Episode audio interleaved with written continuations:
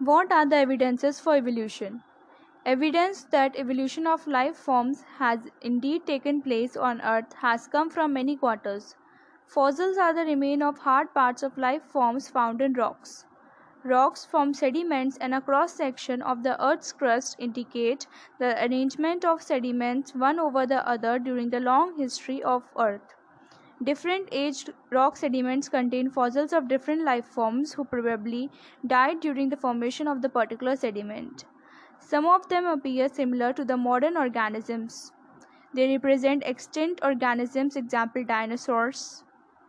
A study of fossils is different in different sedimentary layers indicates the geological period in which they existed. The study showed that life forms varied over time and certain life forms are restricted to certain geological time spans. Hence, new forms of life have arisen at different times in the history of Earth. All this is called paleontological evidence.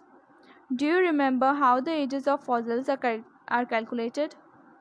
Do you recollect the method of radioactive dating and the principles behind the procedure? Embryological support for evolution was also proposed by Ernst Haeckel based upon the observation of certain features during embryonic stage common to all vertebrates that are absent in adult. For example, the embryos of all vertebrates, including human, develop a row of vestigial gill slit just behind the head, but it is a functional organ only in fish and not found in any other adult vertebrates. However, this proposal was disapproved on careful study performed by Karl Ernst von Baer. He noted that the embryos never pass through the adult stages of other animals.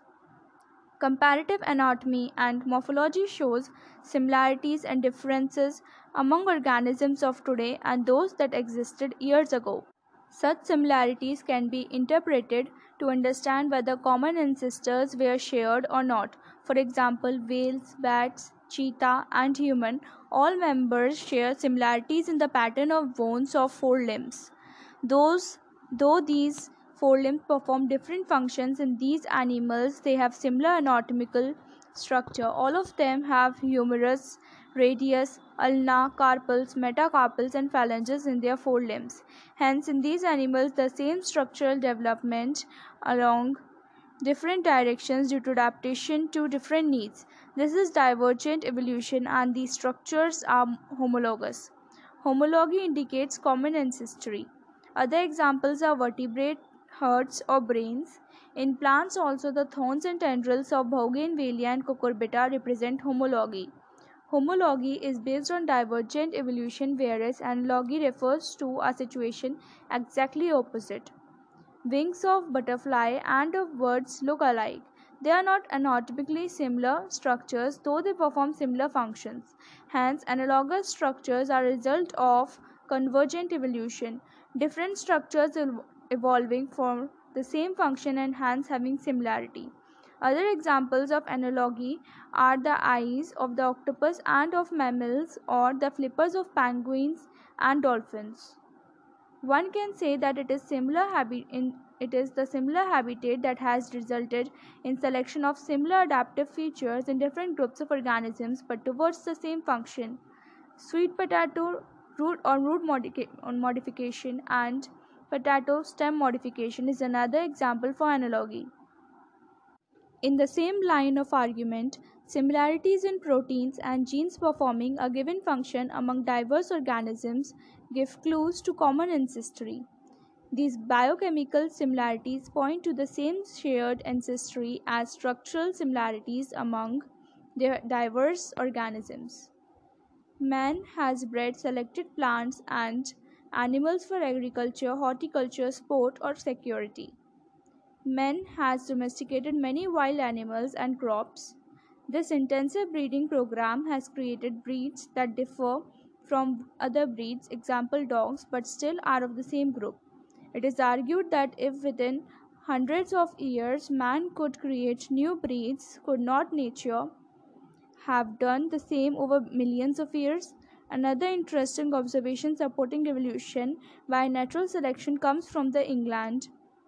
In a collection of moths made in 1850s that is before industrialization set in it, it was observed that there were more white-winged moths on the trees than dark-winged or melanized moths. However in the collection carried out the, from the same area but after industrialization that is in 1920 there were more dark-winged moths in the same area that is the proportion was reversed the explanation put forth for this observation was that predators will spot a moth against a contrasting background. During post-industrialization period, the tree's trunk became dark due to industrial smoke and soot. Under this condition, the wide-winged moth did not survive due to predators. Dark-winged or melanized moths survived. Before industrialization set in, thick growth of almost white-colored lichens covered the trees. In, the in that background, the white-winged moths survived, but the dark-colored moths were picked out by the predators. Do you know that lichens can be used as industrial pollution indicators? They will not grow in areas that are polluted. Hence, moths that were able to camouflage themselves, that is, hide in the background, survived. This understanding is supported by the fact that in areas where industrialization did not occur, example in rural areas, the count of melanic moths was low. This showed that in a mixed population, those that can better adapt survive and increase in population size. Remember that no variant is completely wiped out. Similarly, excess use of herbicides, pesticides, etc. has only resulted in the selection of resistant varieties in a much lesser time scale. This is also true for microbes against which we employ antibodies or drugs against eukaryotic organisms or cells. Hence, resistant organisms or cells are appearing in a time scale of months or years and not centuries. These are the example of evolution by anthropogenic action. This also tells us that evolution is not a directed process in the sense of determinism. It is a stochastic process based on chance events in nature and chance mutation in the organisms. What is adaptive radiation? During his journey, Darwin went to Galapagos Islands. There he observed an amazing diversity of creatures. Of particular interest, small black birds, later called Darwin's finches, amazed him he realized that there were many varieties of finches in the same island. All the varieties he conjectured evolved on the same island itself. From the original seed eating features, many other forms with altered beak arose, enabling them to become insectivorous and vegetarian finches. This process of evolution of different species in a given geographical area starting from a point and literally radiating to other areas of geography or habitats is called adaptive radiation. Darwin's finches represent one of the best examples of this phenomena. Another example is Australian marsupials. A number of marsupials, each different from the other, evolved from an ancestral stock but all within the Australian island continent when more than one adaptive radiation appear to have occurred in an island geographic in an isolated geographical area or representing different habitats one can call this convergent evolution. Placental mammals in australia also exhibit the ad- adaptive radiation in evolving into varieties of such placental mammals each of which appears to be similar to a corresponding marsupial. Example placental wolf and Tasman and Tasmanian wolf marsupial.